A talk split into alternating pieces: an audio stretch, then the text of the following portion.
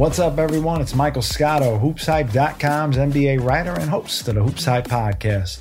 Following All Star Weekend, our Hoops Hype salary cap expert and my co host, Yossi Gozlan, joins me in studio to discuss the futures of LeBron James and Zion Williamson. We'll get a little bit into the upcoming free agency rankings and the market for 2022. And we'll touch a little bit on Goran Dragic, who has signed now with the Brooklyn Nets.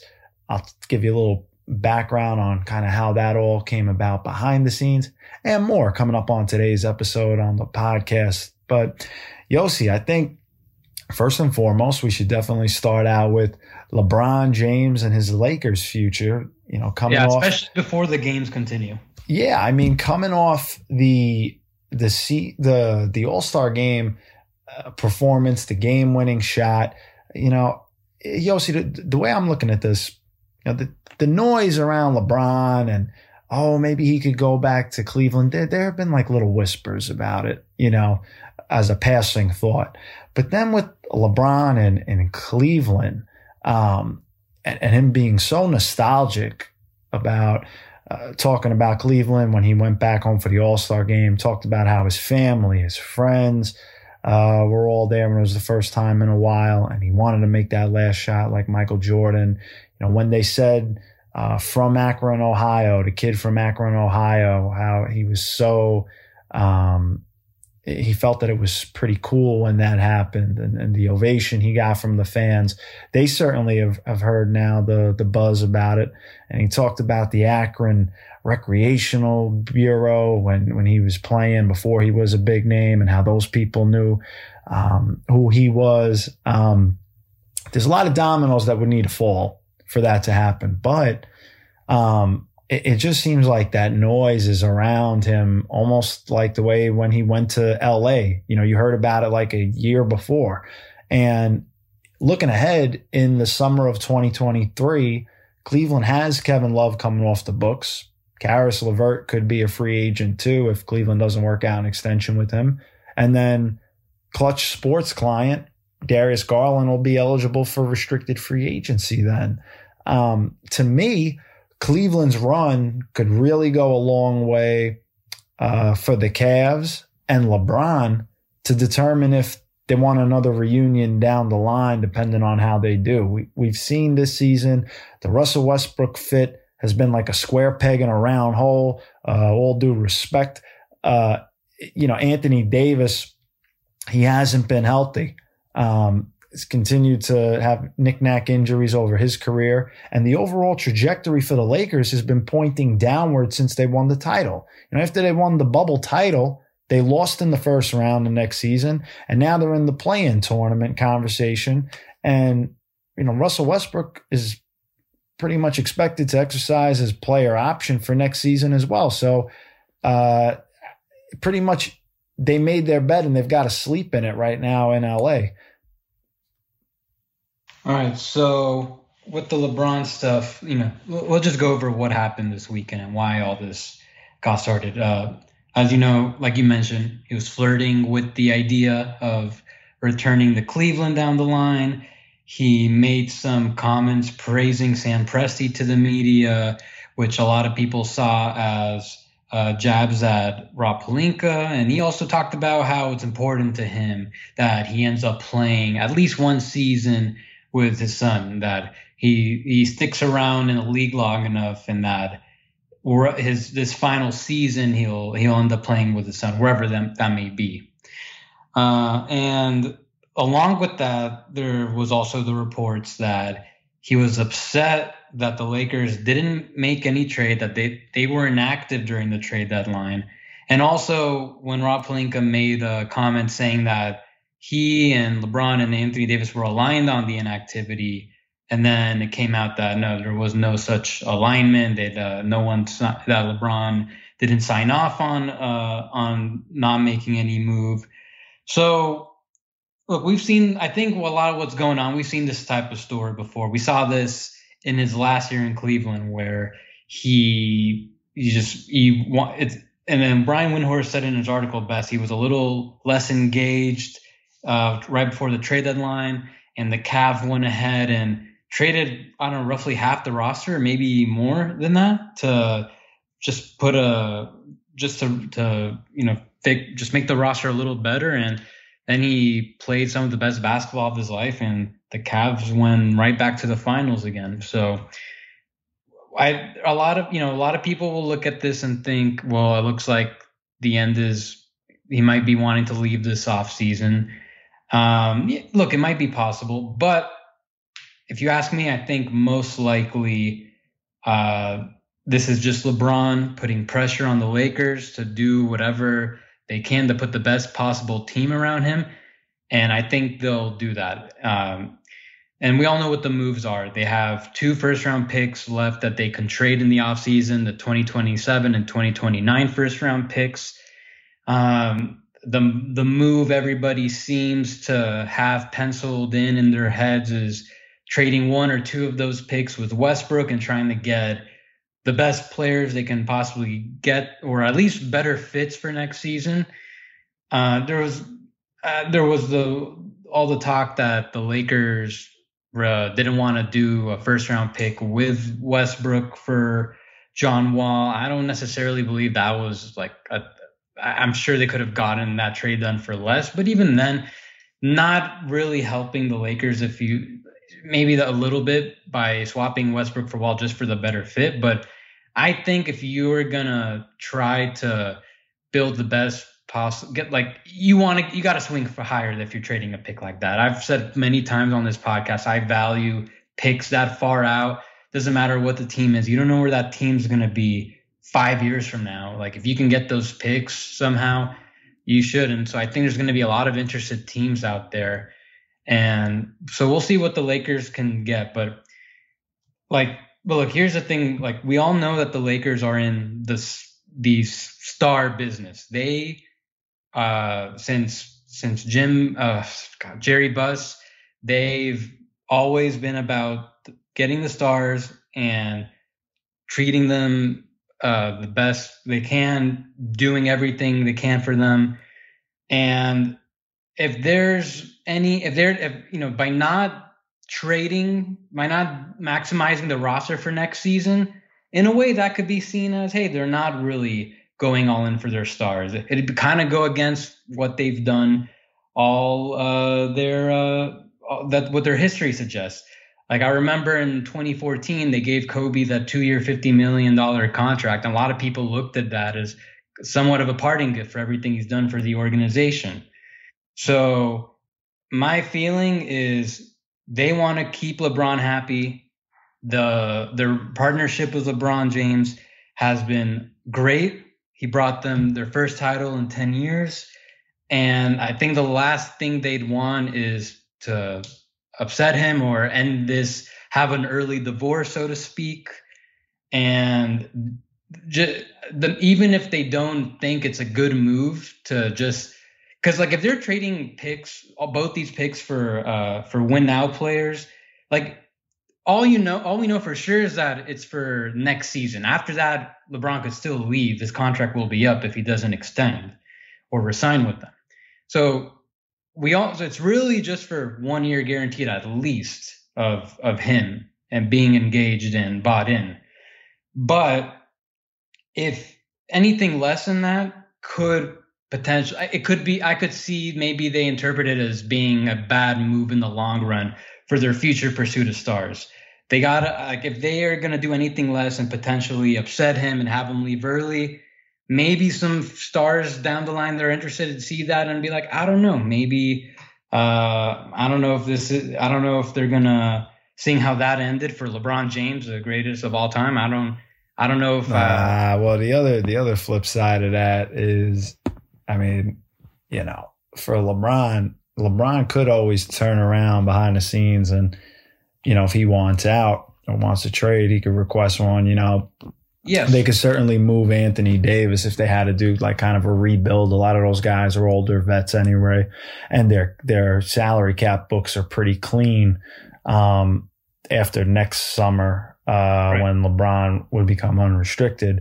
But um, you know, I will say this. I got to, I want to address something too with the Sam Presti thing that, that you uh, reminded me of. So, um, you know, they're well, I'll call them like you know NBA Twitter conspiracy theorists who were like, yeah, man, you know, LeBron talking about Sam Presti, he wants them to get Sam Presti as the executive, right? And you get there's other people who are like, well, actually, I think it's him signaling to Sam Presti that like he would, you know, want to look at maybe like OKC and them drafting Bronny James with one of their picks. Wild stuff. Like I have another Le- conspiracy. Le- like LeBron has first of all, LeBron Can played in Cleveland. LeBron played in Cleveland. He was from there. Okay, got drafted there, wanted to stay there, win the title. Um, the other two places he's left, pretty nice places to play and live: Miami and Los Angeles. Oklahoma City, I don't see that uh, really moving the needle for LeBron. I think uh, what I will say is I think LeBron, by saying that in his last years or whatever he wants to play with his son, I think it did two things. One, I think it gave Bronny James a much better chance of getting drafted into an NBA team, whether it's on, you know, with whatever pick, whatever kind of deal. We've seen in the past guys like Chris Smith got a deal with the Knicks when J.R. Smith signed. Uh, LiAngelo Ball went to the G League in Charlotte with LaMelo Ball. Um, I, there was one other one. Oh, Thanasis Antetokounmpo's in Milwaukee with Giannis Antetokounmpo. Um, you can't tell me that certain family ties don't have that pull. And then it's like, I, I don't know. It's just like if a, I, you would think a team that would be a contender would then try to draft Bronny James so then they can have a chance to get LeBron as opposed to a rebuilding team. So it, just fascinating stuff. But I never got, I, I understand like on paper, yeah, Oklahoma City could have a nice young core down the line by the time LeBron is older and Bronny's eligible for the draft. But come on now. Like some of that stuff was wild. What I would, what I think might calm down Laker Nation. And, you know, you touched on it about LeBron maybe trying to leverage a little bit so that the Lakers make some more immediate moves um, LeBron is extension eligible, correct? Yeah, uh, two for 97 mil. So there you go. Now, if he wanted to trade, then what what could that look like from a cap perspective if he if he wanted to do an extension with his new team if he if he wanted to trade? Let's just let's just say. It's essentially this like the same thing like about 2 for 95 so he doesn't really lose money. But I also don't really ex- even if even if uh, once he becomes extension eligible, if he wants to take it, I wouldn't think he maybe doesn't take it immediately, uh, just because he has all season to sign it with the Lakers, and also you know maybe wants to just kind of keep his options open, up, keep applying the pressure uh, on the Lakers throughout the season. But yeah, if at the same time, he, be, he could basically still get the same amount of money immediately through an extended trade. Um, so he doesn't really stand to lose money in that scenario either. Pays to be the king. Um, yeah. um, but uh, yeah, so that there's the extension thing, and um, so yeah, I mean, just just knowing like, I just I'll just finish what I was saying earlier. Just if I had to guess, I think they'll ultimately do, you know, just do whatever moves need to be made to keep LeBron engaged. Go, go, uh, go in one more last season, and then just after that, see what happens. And uh, like if if you ask me, I, I think there's a fair argument that if they can if they can keep the picks and potentially even pivot towards a rebuild and just try to accumulate picks for LeBron and Anthony Davis now, there's definitely a fair argument for that. Uh, but my feeling is they'll just keep it keep it going with LeBron. It's been a great experience so far, and I think they want to keep it going. I you know I want I really wonder behind the scenes. Like yeah, they won that title in the bubble, but and they they lost in the first round. They didn't make the playoffs his first year there. He, LeBron was hurt. Um, I think overall, like, yeah, when you win a championship, it definitely moves the needle. But I wonder if like it's been everything that both sides have wanted. Um, but you know, speaking of kind of reviewing star players and their current situations and looking towards the future. You know, Zion Williamson and his future with the New Orleans Pelicans has become uh, more of a, a, topic of discussion yet again. Um, you know, I got to tell you, like, you know, see, I'm looking at Zion Williamson in New Orleans, and it just seems like we're creeping up on another Kristaps Porzingis 2.0 situation, like when he was on the Knicks. So Zion, uh, Zion is extension eligible this summer.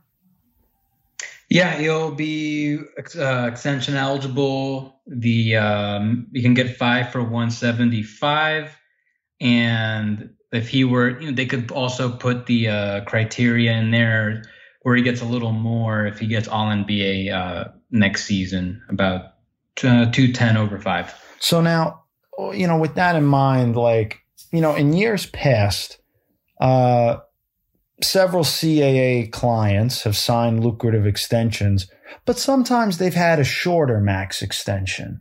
Um, and not the full length of a contract to give uh, themselves more options earlier on.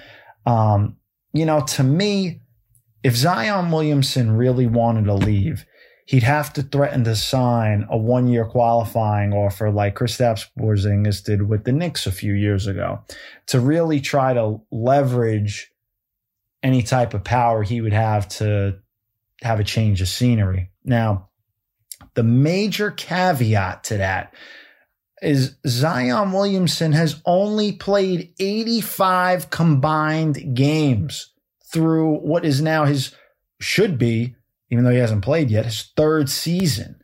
Um, you know, his early career injury struggles are kind of reminiscent to Joel Embiid at the start of his career. A, guy who who missed essentially two whole he missed two whole seasons before really uh, beginning his NBA career and and then still having uh, to monitor his knees and whatnot. You know, now for Zion, it, it certainly seems the same way, whether it's the weight or if there's, you know, just knee injury concerns that you have to look at going forward. Um, you know, the stuff about uh, his former teammate, JJ Redick, talking about him as a detached teammate and having a lack of investment in the team. It took a while for CJ McCollum to get a hold of him, but then he was able to. Um, and then you've got the the media release for the 2023 ticket plans that go out and New Orleans is is promoting Willie Green the coach, Brandon Ingram, Jonas Valanciunas and CJ McCollum.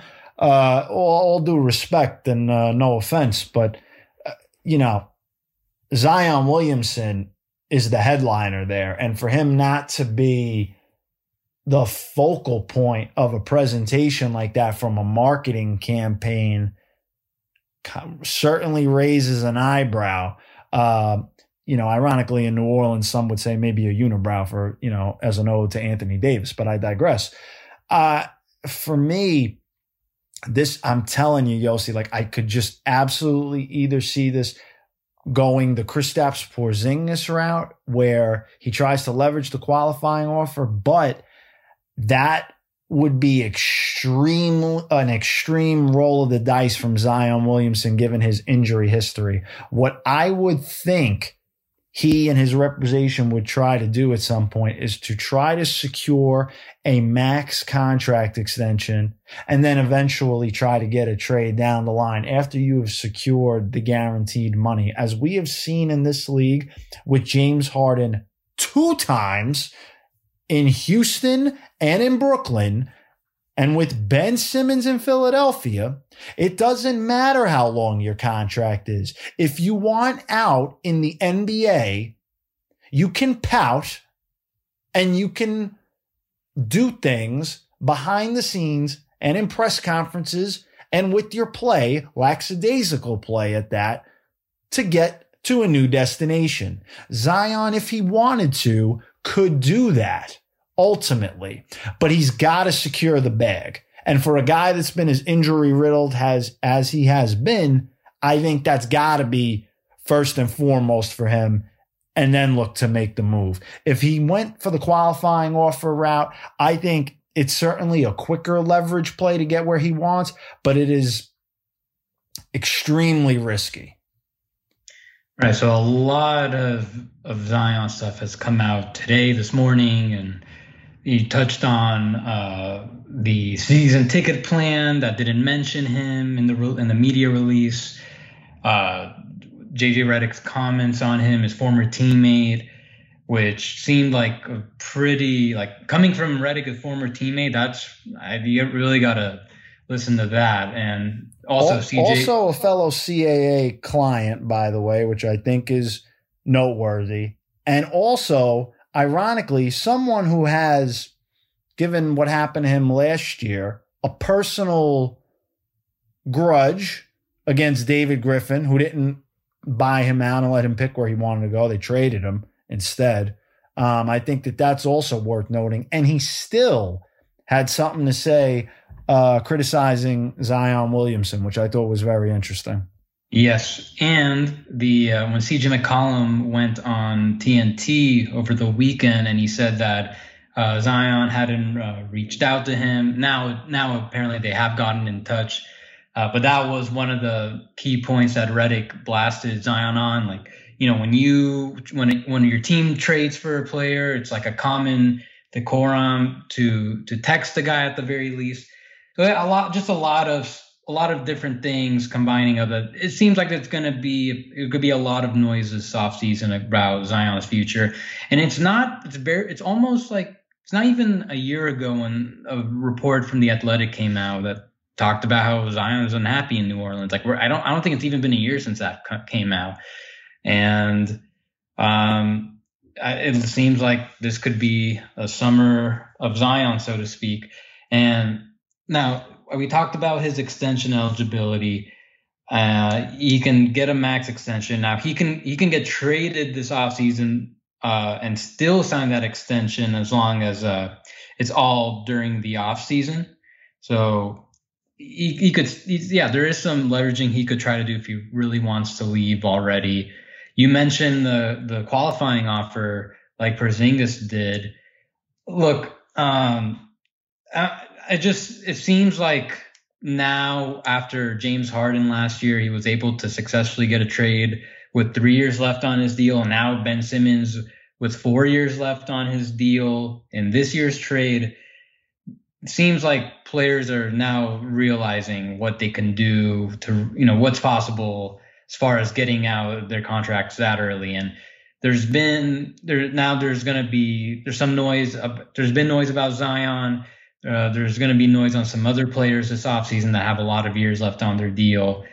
And I, I got to ask you, Mike, like this is definitely seems to be pushing the boundaries of so-called player empowerment and I gotta wonder how this is going to impact CBA negotiations, and because this is, I, I, just have a hard time seeing the league just continuing to let this happen. Like, Yeah, it's still gonna, it's always gonna be a part of the business. Players are gonna want to uh, be unhappy, go where they want to go. Like, it's understandable, but over the past decade, it's usually just been a player with a year, maybe two years left on his deal, get out a little early. Okay, like that's understandable. But for you were mentioning how Zion could sign uh, sign his extension now, lock up his money, and then deal with it, uh, deal with his destination after.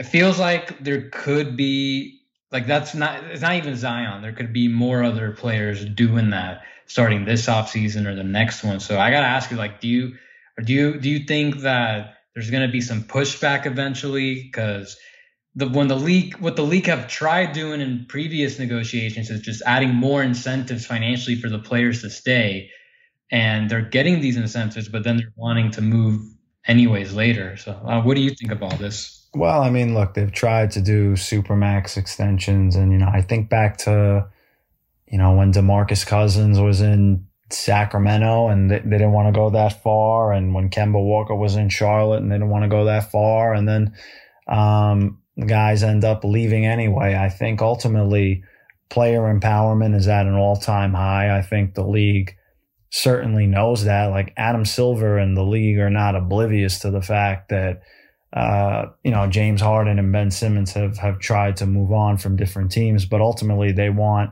the players and the teams to both be happy. And um, you know, I think for uh, you know Adam Silver in the league, they've also made note that you know in the past other star players before social media had wanted trades and, and wanted out. Um, I just think now certainly there's more of that in the public light.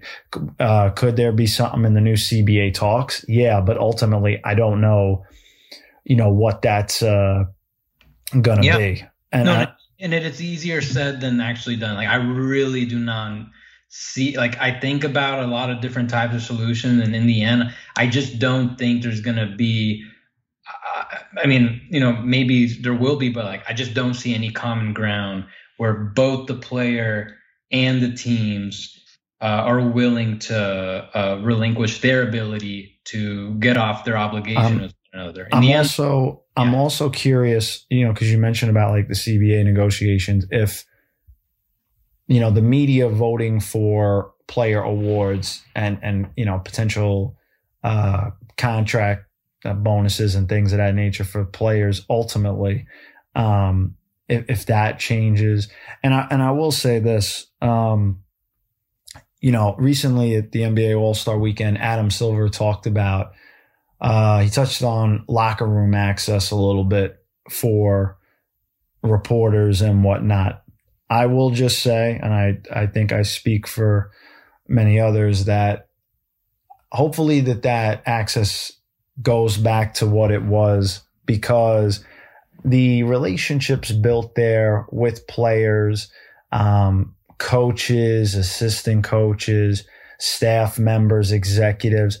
Um, a lot of times it's those casual conversations in the locker room um, that go a long way, you know, and, and, and building that trust with the player. And you get different sides to stories when you have that accessibility to players uh, gives players another outlet to share their side of things aside from just management and and other people who you know speak to people for stories and whatnot. I think uh, it cannot be understated how critical that is to coverage for the fans that want to read about their own team and also even the stuff that goes on behind the scenes. You know whether there's like a locker room uh, disagreement between players or if there's um, just the overall mood in the locker room after a win or a loss, those behind the scenes tidbits that are shared in stories, I, I think that has been missing in this COVID pandemic. And with the numbers going down, my hope uh, is that that uh, will go back to normal as as we have been on that path um, across the country with the numbers going down and vaccination rates going up. Uh, so my hope is that uh, we as journalists will get that uh, access again to deliver those type of stories for the the fans and the readers and get you know more interviews uh, as well for you know again for the fans that want to read this stuff. Yeah agreed. Not much else i could add to that. And you know i know we you, you were talking about how things could heat up with zion this summer. Um, while zion's future is unclear you know, we recently put out the Hoops Hype 2022 free agent rankings. Some I agree with, some I I was a little shocked. Uh, you know, we all we all vote on this as a group. It is not one person. I can't say that I agree with all of it. I, some guys were higher, some guys were lower, but in the end, it is the collective list. I want to put that out there. Um, what is funny about those lists and anytime a guy is not, I don't know, in the top few, you'll always get a call from an agent. Oh, my agent saying, Oh, my guy is too low. Oh, da, da, da. You know, you're crazy. You're crazy. Da, da, da. I, I always, you know, I enjoy all those phone calls. Um, I get a laugh out of them. But you Yossi, when we do look at the free agent rankings, looking ahead, you know, our top couple of guys, you got Zach LaVine, you got James Harden, uh, Bradley Beal, Kyrie Irving are the top four. Most around the NBA believe Zach LaVine and James Harden will stay put where they are in Chicago and in Philadelphia. I personally expect Bradley Beal to take the the money from Washington. Uh, the way he gave that joint kind of press release uh, when he opted to get some surgery with with Washington, kind of leaned that way. And regarding Kyrie Irving, that you know that's popped up. If he decided to opt out, uh, you know, I had previously polled executives about his trade value and it wasn't good since a lot of teams were scared of him.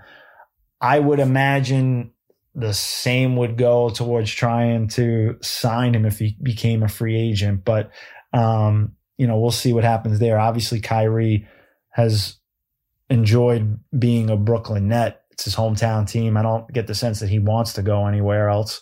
Um, and then it really kind of then leaves you uh, to the next tier. But uh, you know, I'm curious your thoughts on those those top four. On the top three you listed, uh, that's the top three we have, which includes uh, Harden, LaVine, Bradley Beal. I I would agree right now, just based on where things are standing. I would agree that they're they're more likely to uh, resign this offseason. Uh, Kyrie's situation is, I think, will be very interesting because it just seems like you know, it's a pretty big deal that he hasn't played for half the games this year.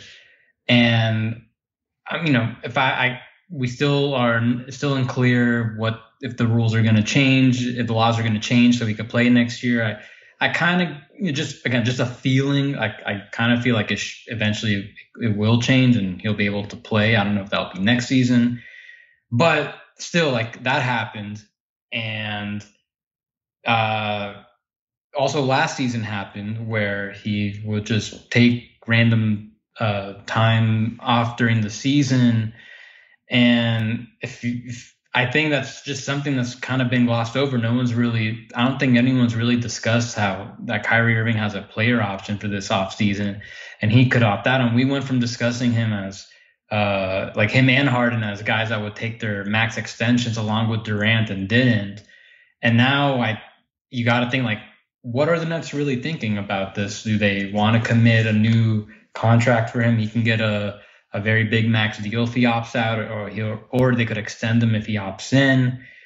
Um, and then the thing, if they decided to move on, like who you you've mentioned before, you've pulled people around the league that uh, there's not there probably doesn't he probably doesn't have that much trade value given everything that went on. So just you know just something that I think we've all just kind of like ignored and but now it's coming to a head. Like he's like he's got a player option to decide on, and with whether he becomes a free agent or goes into next season with just one year on his deal, I, I feel like there's gonna like that might start to heat up one way or another. Just whether he's gonna stick around long term or uh or God knows what. I think that's gonna I guess we gotta really see what's gonna happen there. I think ultimately, as long as he and Kevin Durant want to stay together. Kyrie's to remain with the Brooklyn Nets. Yeah, he's, he's an elite talent, and and a lot of things are obviously running through Kevin Durant. You know, you know, Yossi, the one thing I think that gets kind of overlooked is the fact that Kevin Durant ultimately extended with the Brooklyn Nets. At the end of the day, that was the biggest extension that no one talks enough about, in my opinion. Um, Kevin Durant regardless at the time whether he thought Harden and I, Kyrie were going to extend or not, he is extended, which is always point A. Um, in the rest of this free agent class, the next tier of guys you have uh, DeAndre Ayton coming in at number five overall, Mikal Bridges at number six. Excuse me, excuse me, Miles Bridges coming in number six overall, uh, and number eight. No, number seven, Jalen Brunson. Um, so when I'm looking at those, that next tier, DeAndre Ayton may have to get an offer sheet from another team like Detroit or San Antonio. Um, we've seen in the past how Phoenix was hesitant to give him a max contract extension. I think this playoff run is going to go a long way to determining whether they put that on the table or not uh, for him in the offseason. Certainly there were some tensions there behind the scenes that DeAndre Ayton didn't get that after uh, last season and during this offseason. So uh, I, I think, you know, push come to shove, he may have to go get that money elsewhere, at least like a full max, uh, because I don't know if Phoenix is just going to put that on the table. Given what we've seen before, I'd be hesitant to say so. When it comes to the Charlotte Hornets and Miles Bridges, Charlotte wasn't trying to extend him before the season when it was around the $20 million annual range. Now he's going to command more than that on the market, most people think around the league. Um, his play has certainly improved from last season. Uh, so that'll be worth monitoring there. Um, at, at least from my perspective. So, yeah, with the for both guys, if they both wanted to pursue max offer sheets, it's about right now it's projected at 130 mil over four. Um, now, I will say this: like offer sheets have definitely become a lot less common over the past few years, and a lot of restricted free agency has been settled through sign and trades if if movement needs to happen. The last offer sheet we got uh, was uh, Bogdan Bogdanovic to Atlanta in, in 2020. So even though they've shortened the time on offer sheets from seven to three days, about 10 years ago, I want to say, um, I think a lot of teams have, there might be looking at offer sheets as kind of a waste of time if they get, and now, especially now, because you, you know, information flows so strongly compared to back then. Like you, you should know if your offer sheet's going to get matched or not. Like I'd imagine. So um, yeah, it'll be interesting to see. Like I, I, I think there's a maybe there's a pretty good chance uh, both these players get somewhat of a big offer sheet just if they get an idea that it won't be matched. Um, but uh, you know, keep in mind, not a lot of cap space this off season, and uh, if I had to guess, I, I think I feel like there's a good chance both these players come back on something that uh, makes sense for both teams. Well, what's going to be interesting is Jalen Brunson's free agency, um, because a lot of people going into the trade deadline thought that Dallas was going to have a tough time keeping both Jalen Brunson and Dorian Finney Smith with the looming luxury tax concerns. Dorian Finney Smith has extended his contract in Dallas. Now, Jalen Brunson is the top point guard who could potentially change teams this offseason. On our last HoopsHype podcast episode, I touched on how there's a lot of smoke, whether the Knicks have true interest in Brunson or if that those rumors out there are based on the CAA relationship and ties he has with Leon Rose, who represented his father, Rick Brunson. Um, the Knicks could use a point guard upgrade. Well, you know, let's be clear. Um, and, and, you know, Brunson's still young enough where he fits with that core if they chose to go that route um, with the young guys that they have. They're going to, Dallas is going to have to decide if they can match his market value with the luxury tax looming and maybe trade Spencer Dinwiddie or do a signing trade for Brunson if he breaks the bank, which I could see as a, as a potential uh, scenario there for sure, depending on, you know, if he gets close to that $20 million range, you got to consider it given the luxury tax concerns. I think the sign and trade possibility was already a very strong possibility. Uh, and e- even before the even before the Mavericks got Spencer Dinwiddie, uh, like you mentioned the Knicks, for example, right now they're not in a position to have cap space, but they could comfortably sign and trade for Jalen Brunson. And uh, at some point, if you're Dallas, like forget about the luxury tax stuff.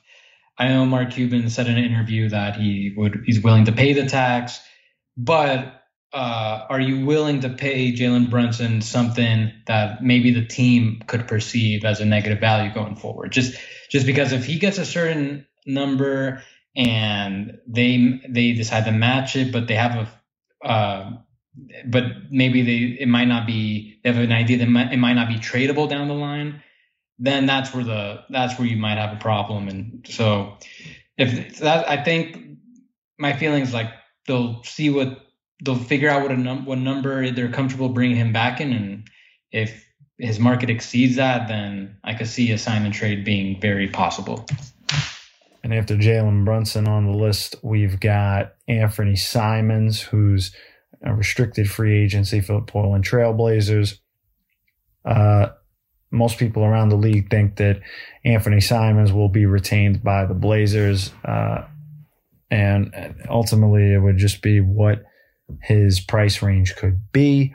Um, and after that, you've got Collin Sexton, who I think you can make a case that he's a wild card and could get a prove it type of deal, maybe a shorter term deal than he originally thought. You got to remember when they were in uh, when they were in excuse me when they were in extension talks uh, with Cleveland, you know they were talking, you know, well depending on what side you you know, care to hear their perspective, you know, they were talking big money. You know, they're talking like 20 ish million more And one side wanted. And it's like, well, ultimately that didn't get done. Now he got hurt, unfortunately.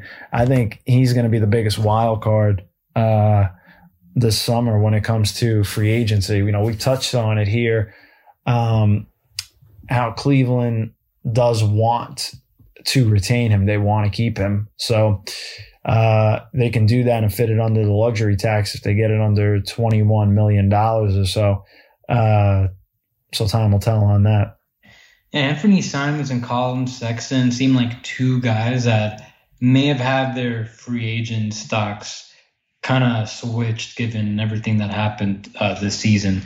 Like Anthony Simons, he really boosted his stock big time. Um, he wasn't a guy. I remember when the uh, rookie extensions were happening. I did not expect him to get a an extension, and I really was unsure what his future was going to look like. And now I don't even know what kind of deal he's going to get. Like I, like I, I'm, I feel like I was, I was thinking, you know, you'd probably get like mid level at the beginning of the season, and then I was thinking maybe like now I think he's, he's definitely shot way above that based on his play this season. Uh, Sexton, I mean, I could still see him getting a, a long term deal. Uh, he's the type of guy that I can see getting an offer sheet that I think a team could just throw him something that they have a good uh, a bet like they, they have a good bet that Cleveland won't match just based on their roster construction. Now that they have Caris LeVert and Darius Garland's uh, going to be owed some money. Uh, he's going to be extension eligible this offseason. Um, I could I could see someone trying to give him a pretty big offer sheet this offseason. Yeah, and then uh, also looking ahead, a couple other guys that stick out to me a little bit on the rankings. You've got uh, Bobby Portis, who passed on some money previously to stay with the Milwaukee Bucks. Kind of surprised some people around the league when he did it, but uh, could be on a path where he could maybe make some of that back now. And you got Montrezl Harrell uh, with the Charlotte Hornets. Uh, you know, they obviously had their concerns about paying Miles Bridges. Well, now you're gonna have to pay Montrezl Harrell too if you want to keep him. Uh, and then to me, I think the guy that's really boosted his value as much as anyone not named Anthony Simons is Malik Monk on the Los Angeles Lakers. You know, you can make a case too for like Jalen Brunson as well, but given where Malik Monk was this past offseason and signing with the Lakers to the way that this guy has played for the value of his contract, I, I think he certainly boosted his stock for sure going into free agency now. Yeah, so with Montrezl Harrell, I I get a pretty good feeling he'll probably be back with the Hornets. Um, I rem- I think I remember seeing reports from last year that they've been they were pursuing him in the 2020 off season, and now they finally got him. Uh, there's a way they'll be able to fit him and the new contract for Bridges. You know, let's say Bridges gets something in like the 20 to 25 million a year range. They could still bring back Trez at around what he's making, but it'd probably be between him and the full mid level. So w- without avoiding the tax they already have almost a full roster, so there's definitely a fit for the two of them. Um, and then, so you talk about Bobby Portis and Malik Monk, two players that have some interesting similarities with their free agency. The, uh, mainly is that so Bobby Portis, uh, I think it seems like he took a discount to stay with the Bucks in the past off season, and I part of it was probably with the possibility in mind that he could earn more in this coming off season uh, once he gains uh, early bird rights, which is which would basically allow him to re-sign with the Bucks for like a little more than the full mid level. And now his numbers are up this year, but that's mainly because of his increased role with Brook Lopez out. His per 36 numbers are still the same, but so you know, not I, I'm not sure if there's like really like a real any real improvement or anything like that, but he's been important uh, in their success, keeping the Bucks afloat. Uh, and another deep playoff run should definitely help his market. But uh, I do think there he did take a risk last offseason by by if, if there were bigger offers, maybe for the full mid level, still took a risk technically, and it's it's possible maybe he left some money on the table, and, and that's where I relate this to Malik Monk. Uh, he, there was a recent interview with him about his time with the Lakers, and he loves it there. And I, I just, based on his, if you just look at him play with the way he plays there and his numbers he's been putting up, uh, it's been an excellent experience for him there, and I would imagine he would like to stay there if possible. Uh, they're limited. Lakers will be limited to offering him the t- taxpayer mid level this offseason. And then, if, and if he accepts that, uh, maybe they do a one plus one, then they could re-sign him with early bird rights next offseason, kind of like what might happen potentially with Bobby Portis. But again, uh, uh, it's still technically a risk. And just based on the way Monk is playing, I think he'll probably get an offer for the full mid level uh, about four for 44 mil. And a lot of teams have that to offer, not a lot of cap space out there, a lot of full mid level out there. And if he gets offered that, uh, I think he's going to strongly consider it. Well, time will tell on Malik's future there for the Lakers. He's certainly been good for them. But one guard who switched teams now uh, that could also have a big impact down the stretch run Goran Dragic goes to the Brooklyn Nets. Uh, that decision came down to his personal relationship with Steve Nash, who mentored him in Phoenix. Um, I'm told the opportunity to play with such elite talent in Kevin Durant, Kyrie Irving, Ben Simmons appealed to Goran Dragic, and um, he's viewed as the pure point guard that they need. Um, Steve Nash met with Goran Dragic in Miami on Saturday. Sean Marks was there as well. Um, I'm told Nash outlined his plan for Dragic and how he'll fit in with the team during that meeting.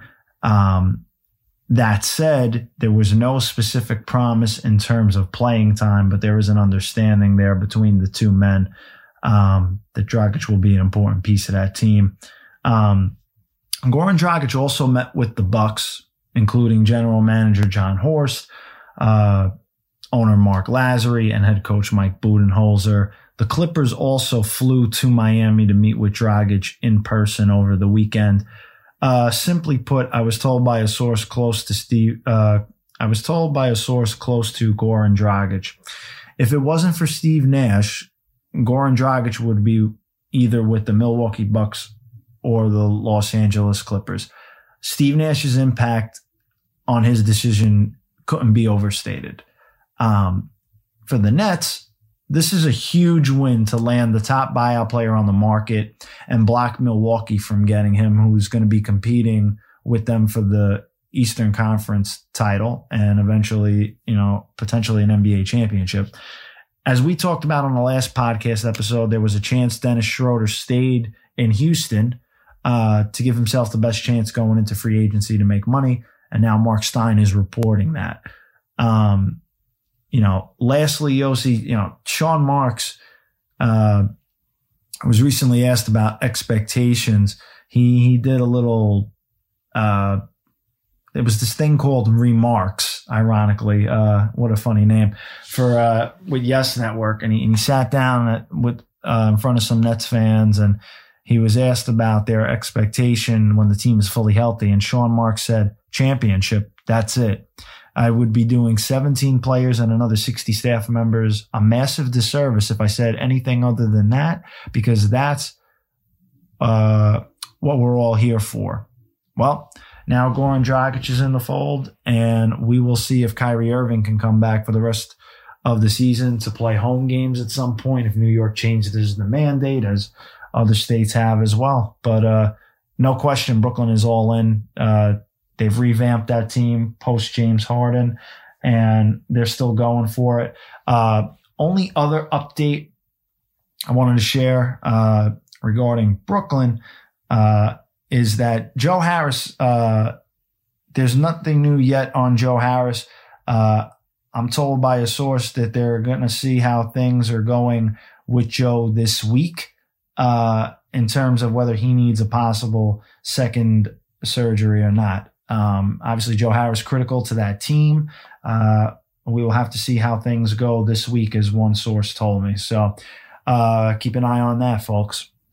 I guess the biggest uh, addition about uh, bringing in Goran Dragic is if if the uh, vac- vaccine mandate doesn't change or Kyrie doesn't get vaccinated, that uh, he that Goran Dragic is just another solid point guard to have in the games Kyrie might not be available. So that's a major uh, that's, a, that's a major you know in- piece of insurance to have in that scenario.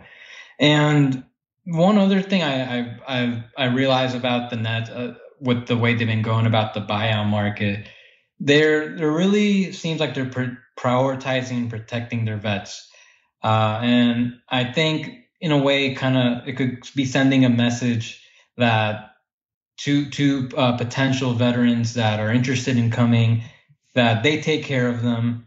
They waive DeAndre Bembry to make uh, room for the uh, for the uneven three for two James Harden Ben Simmons trade and then they go ahead and waive Jevon Carter when you know they they've got a, a glut of big men, and I thought maybe they could they can waive one of them, like uh, maybe Blake Griffin or James Johnson, but uh, no, they're both still there, and they just I think it's a very interesting strategy they're doing, and I get it because they've been the kings of the buyout market last season. They got in Marcus Aldridge and Blake Griffin now they got the the consensus best player in this year's buyout market in Goran Dragic.